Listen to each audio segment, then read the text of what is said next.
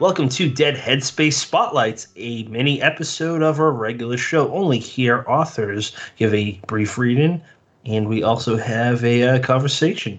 This show is a part of Silver Shamrock's Horrorcast, a podcast network that includes Killing Time with Silver Shamrock and Unburying the Dead, where we exhume classic horror paperbacks for the new generation. I'm your host, Patrick R. McDonough, joined always by my co host, Bren LaFaro. Say hi, Brennan. Hello, everybody. And in this second episode, we are proud to introduce S.A. Hunt. Say hello. Hello. Can you tell us a little bit about what we what potential readers should expect from this reading and maybe why you picked it?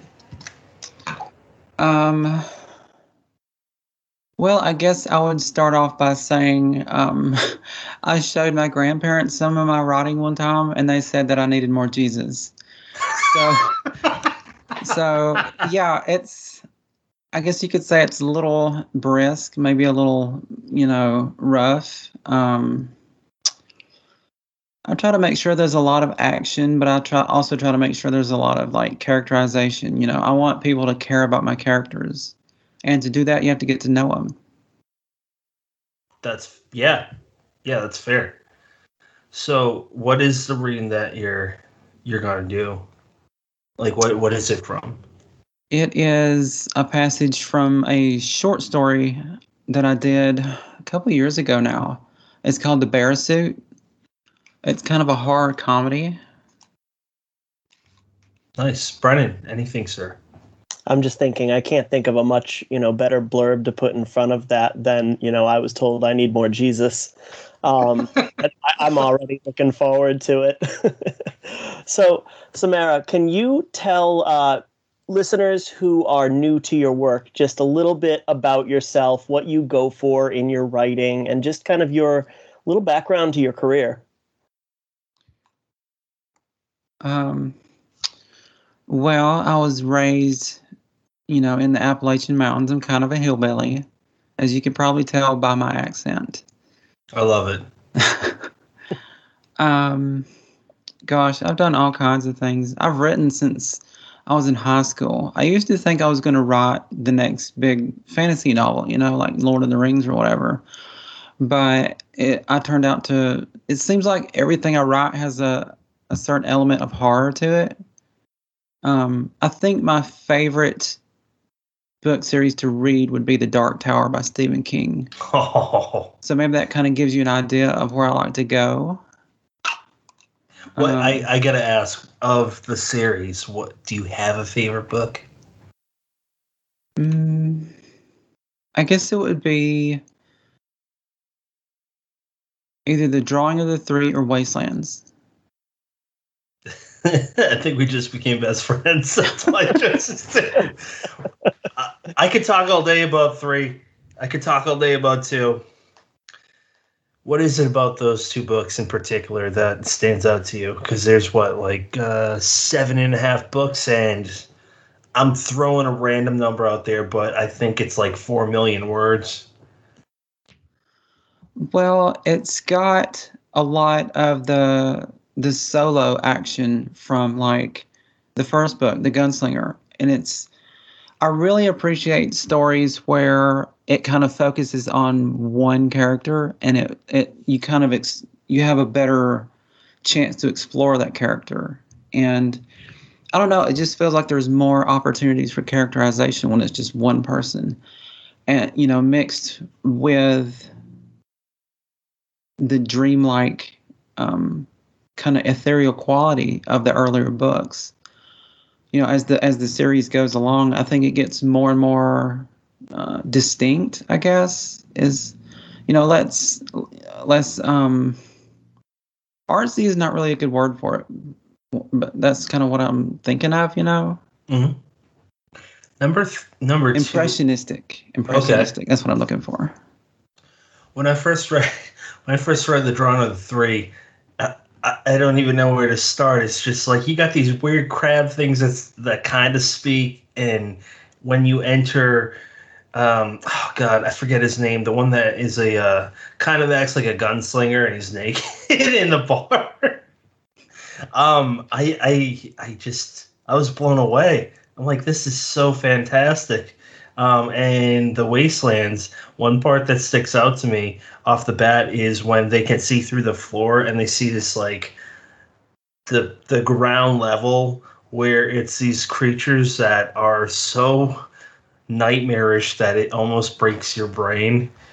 Uh, I I almost wonder like if St- if Stephen King was on something, and if not, I just want to kind of ride that, but I'm a little little scared to go in his brain for that. So I'll shut the hell up and let you talk now. Um, I can I can pretty much guarantee he was on something. Have you have you seen the trailer he did for uh, what was it Maximum Overdrive? Yeah, You've got to look that up on YouTube. It is hilarious. It's it is it's it's like kind of like Creepshow. Yeah.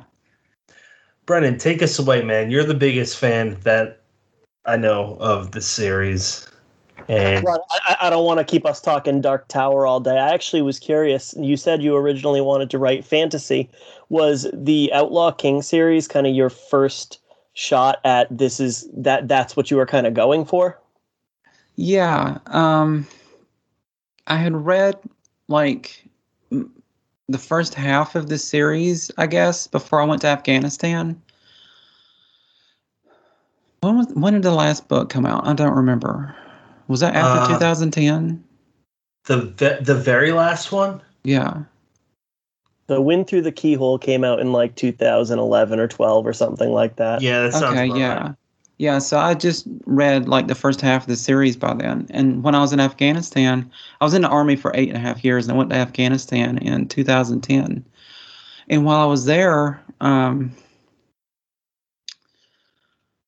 okay, this is a whole nother tangent, but like I was there and, you know, you've got Taliban rockets going over your head. You know, you're on a blackout base and, um, you know, you're just surrounded by danger and you think, you know what, I could die here.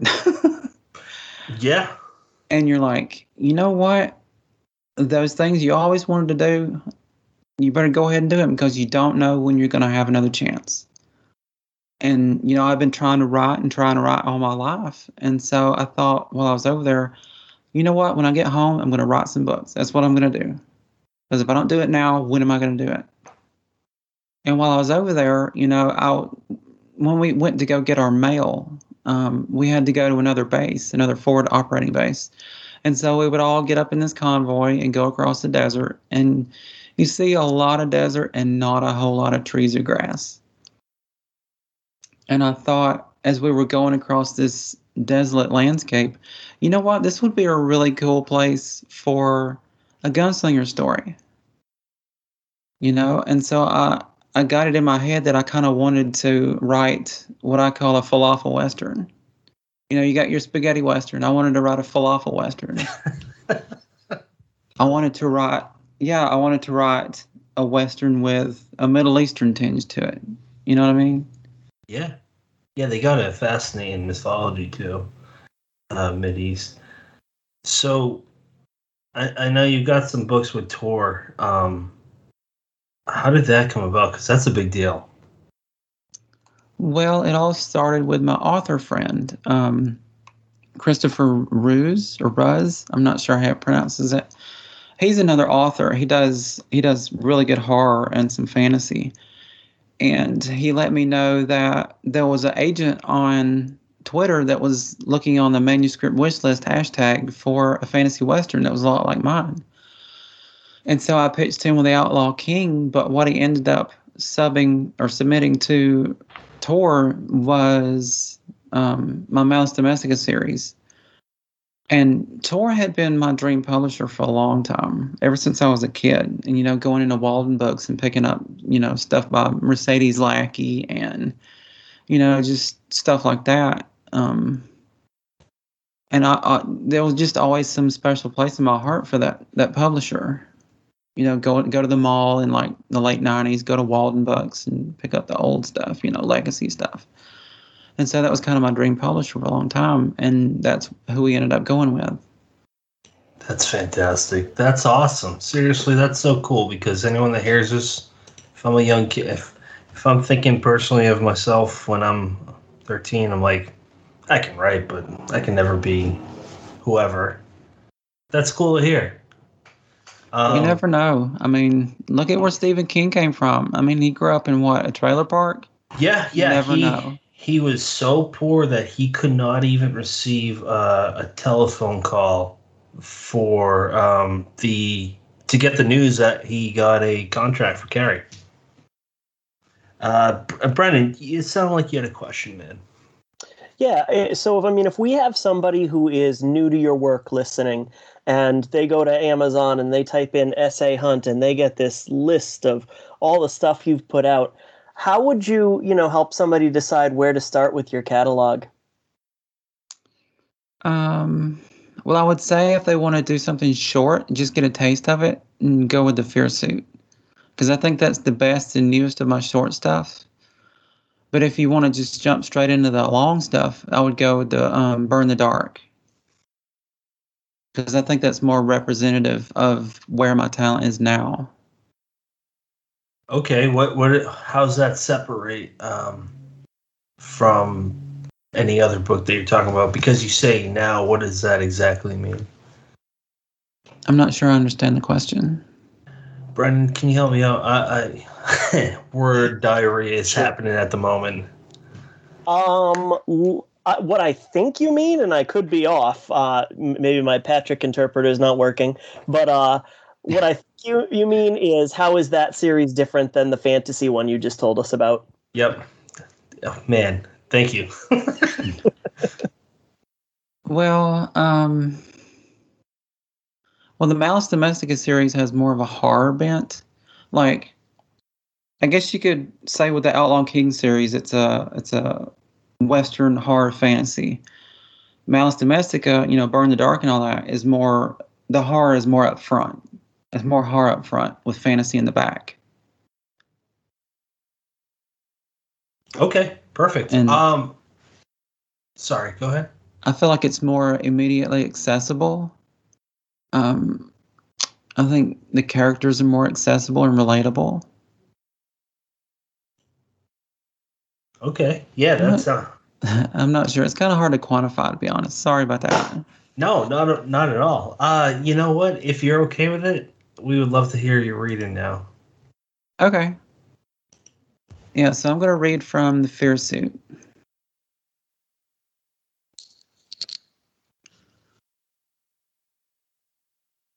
No, get that out of here. Ground control to Major Tom, said the cop. I rubbed my eye. Suddenly, I felt like lying down and taking a long nap. Look, this is a long story, and I can't promise you're going to believe all of it, but none of it is bullshit. I took a deep breath. Me and my friends bought a bear costume on Craigslist for my friend Dylan to wear to the convention in Oxford this weekend, but it turns out that the suit is haunted by an 18th century French fur trapper, and now Dylan's possessed and he's going around killing the people responsible for him being in the suit. There are, I glanced at the wall over the cop's shoulder and tallied up names. Five people dead so far. Two of them are up on the lookout point right now, and there are two down in Roanoke if nobody's found them yet and my friend Stephen in his apartment the other day, but Anniston police knows about them. The cop stared at me like the receptionist had. It's not a joke, sir, I said as earnestly as I could manage. College kids. He shook his head. Are you high? I don't go to GSU, sir.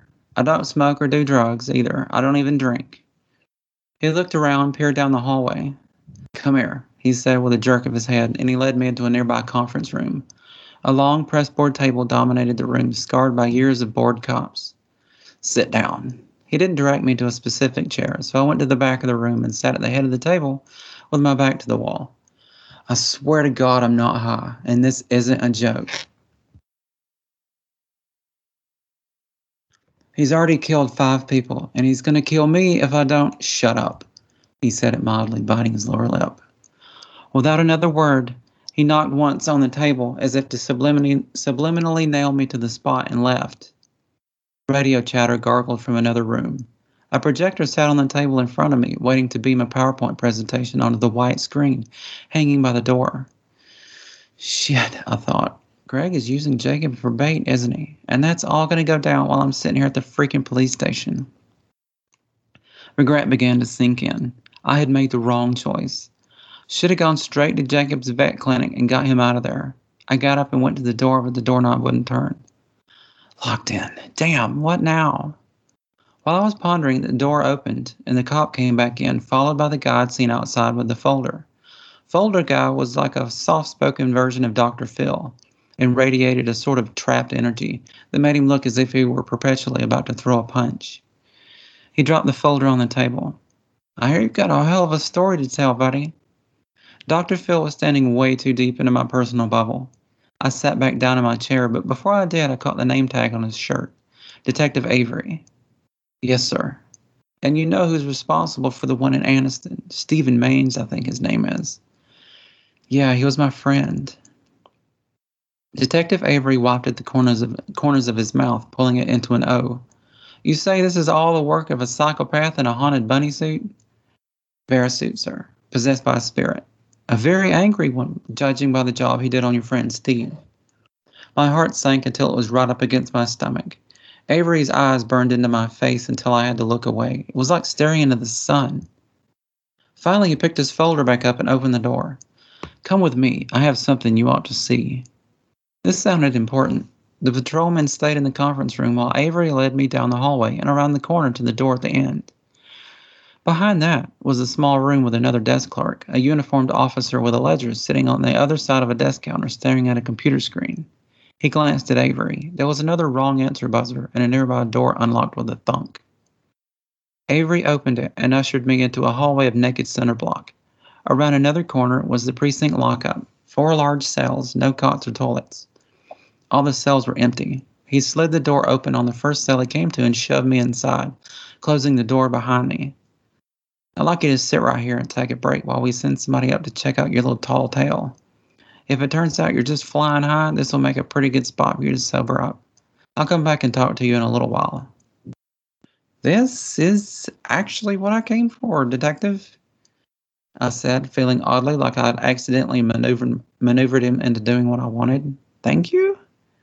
Don't be a smartass, said the detective, and he left. Seemed like the perfect time to sit and brainstorm a way of dealing with Dylan if whatever Greg was cooking up didn't pan out.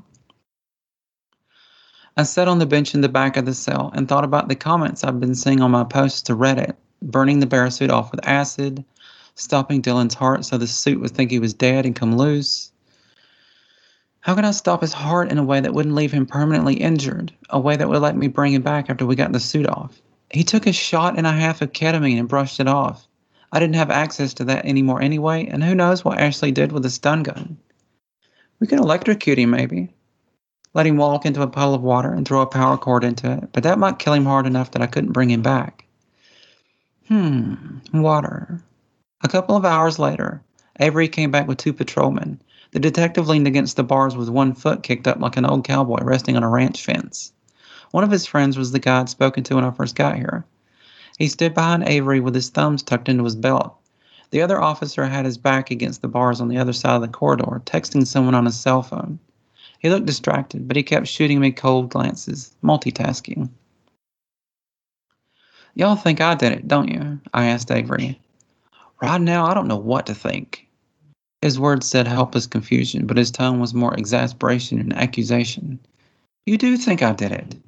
Now that ain't what I'm saying, son. He fetched a heavy sigh. What's your name? Mine's Mike Avery. Cody Garner.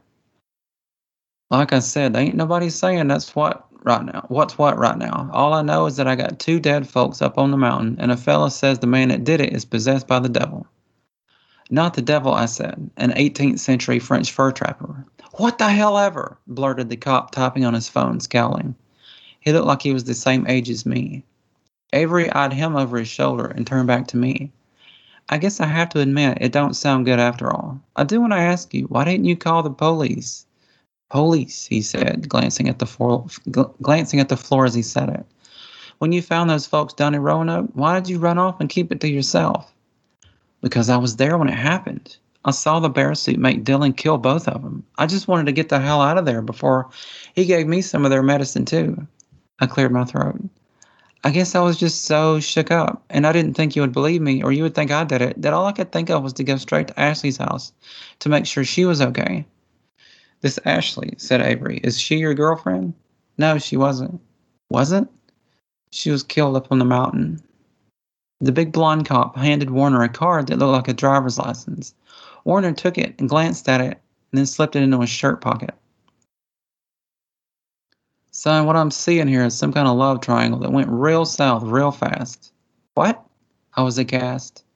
And you're trying to blame it on some phantom maniac. I think you and the Steven fellow were butting heads over this Ashley girl. And when you lost your cool, the whole thing blew up in your face. What I don't understand is what the Summeralls had to do with it. This deduction was so ludicrous I almost laughed. You're out of your mind, fool, I said, my anger making me bold. I don't kill people. I put books in alpha- alphabetical order and scoop copies of Maxim out of toilets at the bookstore. You're a pervert that dresses up like an animal to get your rocks off of your fellow perverts, is what you are, said Phone Cop. Was that not enough? That you need to kill now? Shane, said Detective Avery, his dry country accent turning cold. Go see if Debbie has any trash that needs took out. Shane recoiled in, in indignation at being ordered around, but he left, jamming his phone into his trouser pocket. This story you've dreamed up is some truly sketch garbage, I told Detective Avery. You go to the vet clinic where Jacob Preston works. Greg Summerall should be there. I think Greg is using Jacob as bait to catch Dylan and kill him to get the bear suit off. Mr. Garner, I'm going to need you to be straight with me and quit it with this bullshit bear suit story. Say that three times fast. Look, I said finally, getting up off the cot and wrapping my own hands around the bars. My face was inches from Avery's, which prompted the big patrolman to step forward. This close, I could see his name tag, Sergeant Bentley. This is all getting a little too meta for me. Surely, surely you've watched enough horror movies to know you're doing the same thing all those asshole skeptics in those kinds of movies do. Yeah, I know what I'm telling you is a little hard to grasp, but I'll bet you a dime to a dollar that Bear Kills is going to come walking in here any minute with a fucking axe to convince you I'm not full of crap. A smile teased the corner of Avery's mouth. So if you don't have anything to charge me with, I continued, let me out so I can go make sure Summerall hasn't got my friend killed. But real life ain't like these horror movies you keep talking about, said Avery. He backed up off the bars and stuck his hand in his slacks pockets, jingling change. If you're being held on suspicion, there ain't shit you can demand from me or this man standing here for 72 hours. Bachelor's in criminal justice, motherfucker. Sergeant Bentley made heavy metal devil horns with his hands crossing his arms over his chest. You ain't as smart as you think you are. He was wagging his tongue at me when the lights went out, blinding all three of us. The air conditioner died with a death rattle. What did I tell you? I said into the darkness. Bentley and Avery stood motionless in front of me, listening.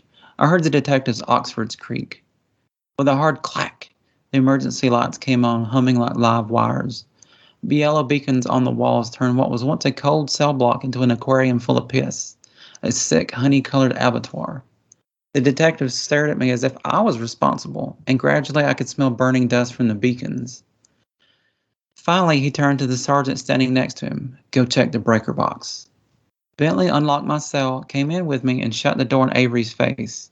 Fuck that noise. Avery shook his head in astonishment. You want me to do your job for you? Fine. I'll go get Shane and make him do it. I hope you were pulling a week off with no pay, Sergeant Vagina. With that, he turned and walked out of the cell block.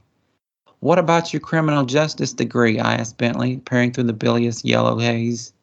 The lights made him look like a Simpsons character. The graveyards are full of people with degrees, said Bentley. I snorted and sat down on the bench again. Let's say I believe this goofy ass crap you're saying about a possessed bear costume, that you're not blowing smoke up our asses. What were you planning on doing about it? Well, I said, my original plan was to come here, let you lock me up to keep me safe, and let that Greg guy deal with it. I told him about how the Summeralls been using the suit as a scam, selling it to unspe- unsuspecting people, waiting for it to kill them, and then killing the host and taking the suit back. I also told him about how Eric's mother had gotten stuck in the suit and they'd had to blow her brains out. I get the feeling Greg was the younger brother that moved away and didn't want, have want to have anything to do with it, I said. I wouldn't either if all that about their mother is true. Bentley made a face. That's some rough shit. But after I realized he was using my friend Jacob as bait, I said, I decided I needed to get out of here and go after him myself. If I, I had a plan beyond that, if it'll work, if I can do it, if he doesn't kill me when I try it. Bentley leaned against the bars, peering down the hallway at an angle. God damn it. I'm going to have to go check on Avery, ain't I? You'll stay in the cell, I said, if you know what's good for you. He sighed, scowling back at me, and unlocked the cell, letting himself out. He shut the door again, locking it. You stay your ass in here, he told me, tossing the keys. Don't come out unless I tell you to. I nodded. He strode off toward the front of the building, and just before the block door thudded shut, I heard the slurp of his pistol coming out of his holster. The next few minutes were agony, sitting in yellow shadows, waiting for the cop to come back. For lack of anything else to do, I stared at my hands and found them trembling. Suddenly, they looked like a little boy's hands soft, thin, graceless, inept. What the shit is going on? The cell block sergeant. He'd gotten up from behind his little counter and was peering through the half open door. You need to get in here with me, I told him. He said nothing, just gave me a weird look and shut the door. The silence stretched into 10, 15 minutes. Then I heard the first of the gunshots, a paper bag pop, muffled by a half dozen brick walls. It was followed by two more, then another interminable stretch of electric silence. Bentley? I, shouted, I shouted, shouted into the yellow quiet. Avery! The wrong answer buzzer again, and the door flew open. It was Bentley at a full run. He wriggled through the door and ran to the cell, fumbling his keys out. Shit, shit, shit, shit, shit, shit, shit, shit, shit, shit, shit, shit. What happened? I asked him. The block sergeant followed him into the cell block, waddling awkwardly as if he had some kind of old war wound. Probably a Desert Storm veteran. The front door eased shut behind him on a hydraulic piston as he came in. Hey, Bent, are you going to tell me what the hell is going on, or I have to guess? Bentley unlocked my cell and got in with me, waving the block sergeant in. Get your ass in here, Thomas. A red blade slipped through the gap in the block door and the door closed on it. Get in here now. The hell? asked the block sergeant. Dylan pulled the door open and lunged into the cell block, bringing the machete down on the back of the sergeant's head. Thomas's eyes bulged outward like some kind of morbid muppet. Blood squirted out of his nose and he pitched forward onto his belly. Bentley slammed the cell door and backed away from it. The bear man snatched his machete out of the dead cop's skull and walked toward us. Dylan stood in front of the cell staring at us, his shoulders heaving up and down with every breath.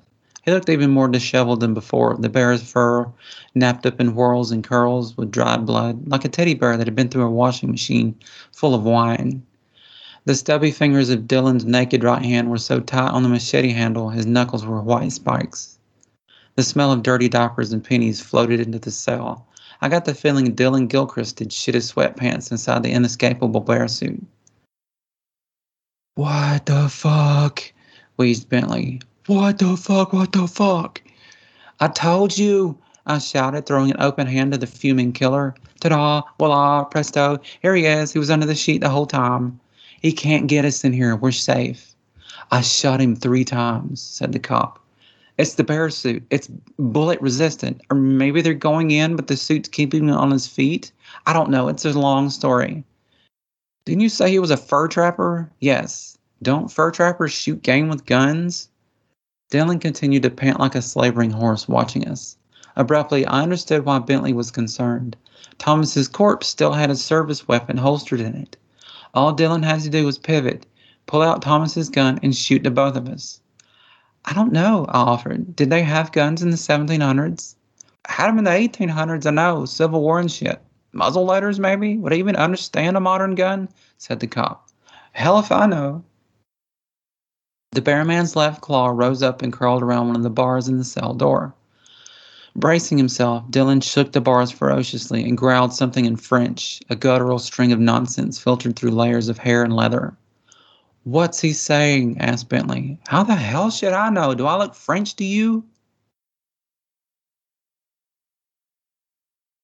Something was weird about the cell door. The more Dylan shook it, the more I noticed it until it finally hit me. The bearman paused, looking at the gap between the door and the wall. Bentley had slammed the cell door, but it had bounced out of the latch a half inch without locking. Both of us choked as Dylan wrenched the cell door to the side, throwing it open.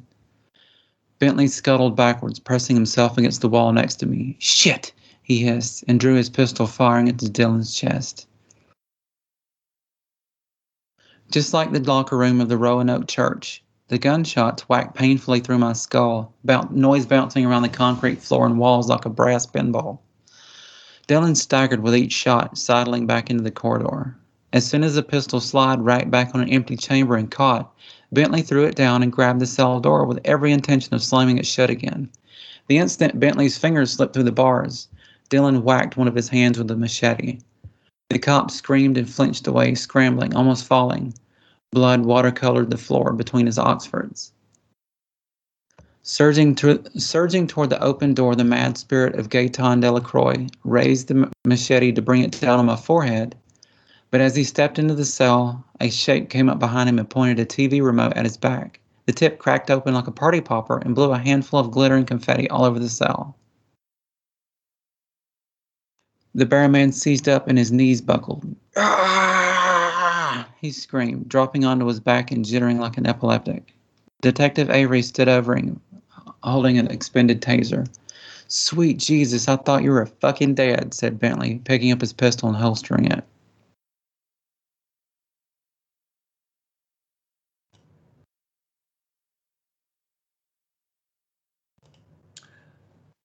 Uh, I'm sorry. I thought Brennan was gonna go. jump in, but my my mute wouldn't unmute. we'll cut out. We'll cut out that shit here. Um, I, I, I absolutely loved that. Um, first of all, I'm a I'm a big fan of the uh, you know first person smartass character, uh, and you know you told us that that character was key in your writing, and and I hear it there. You know, even just in that excerpt from a short story, uh, I feel like I know so much about uh, about the character. I feel like I know so much about the the officers. Um, that was a lot of fun. Thank you for uh, thank you for doing that. Now, before we wrap up, do you have anything upcoming you'd like to plug? Well, I'm actually working on writing a audio drama for a podcast feature called John Carpenter Presents. so cool. John Carpenter, the creator of Halloween. It's going to come out from Realm Podcasts. Should come out later this year, I think, maybe around winter time. Um, it's a supernatural gothic horror about this girl who's in college and she manages she goes to um, summon a guardian angel to help her with chronic pain, you know, and uh, instead she uh, summons a biblically accurate angel, and it just kind of turns out real bad for everybody. As one does. That is. I, I just gotta ask, like, that I would imagine is a dream come true to work with Sandy and John. How, Oh, how yeah. do you how do you feel? Um, I'm not sure I've processed it yet fully. fair, very fair. I mean, I'm I'm really proud and really grateful to be able to work with them. I haven't gotten to talk to them yet. Maybe I will at some point. I don't know. I know that um, I'm friends with Sandy on Twitter, so that's cool. Um, Yeah. but yeah, John and Sandy get the the last veto on whatever I send them. So the creator of Halloween is going to read my work. Oh my gosh. So Uh-oh. and and not sorry to interrupt, Brennan, but not only Halloween, but so Yeah. many very very critical and uh, uh, I guess uh, instrumental, for lack of a better word, um, horror films throughout the Yeah. 20th And century. Escape- Yeah, and Escape from New York and just all kinds of stuff. They The live. Thing. The thing, yeah. Yeah. Brennan, what were you gonna say, man?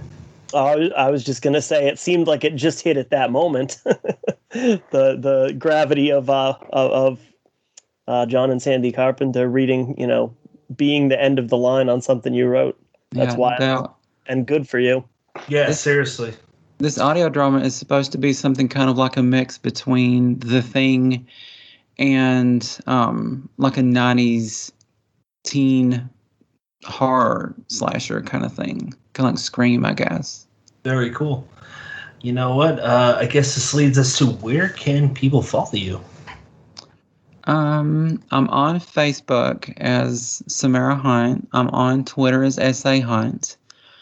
And you can find pretty much everything else at my website, sahuntbooks.com. Brennan, uh, before I wrap everything up, please say whatever you have to say, and uh, Samara, whatever you have to say, please let us know any final thoughts. You, you Uh, can't two people at once. We've been through this. That's true. this is. Sorry, brain's not working tonight. I apologize, Samara. My bad. That's Uh, totally fine. Brennan, go- Brennan, go ahead. Sorry. You go first. I just want to say uh, thank you for joining us and for for doing that wonderful reading. Uh, we appreciate your time and uh, and your candor. Thank you for having me. I had a lot of fun. And uh, you know what? I echo what Brennan said. That was a really cool story. I love it. It makes me want to just read more of your books, and I hope that that is what happens to listeners. I hope they want to go and buy more of your stories. I hope Uh, so too. Really appreciate your time. Uh, meant a lot. Brennan and I wanted to at least have you on for uh, a little talk for a while. So we really appreciate this. And uh, for our listeners, next episode of our Spotlights miniseries is with Mark Allan Gunnells. Not too sure what he's going to read, but he's got quite the collection, uh, quite the bibliography. So thank you for your time and. Uh, Samara, Brennan, appreciate you both. Thank you very much. Listeners, you have many choices in podcasts. Thank you for picking us.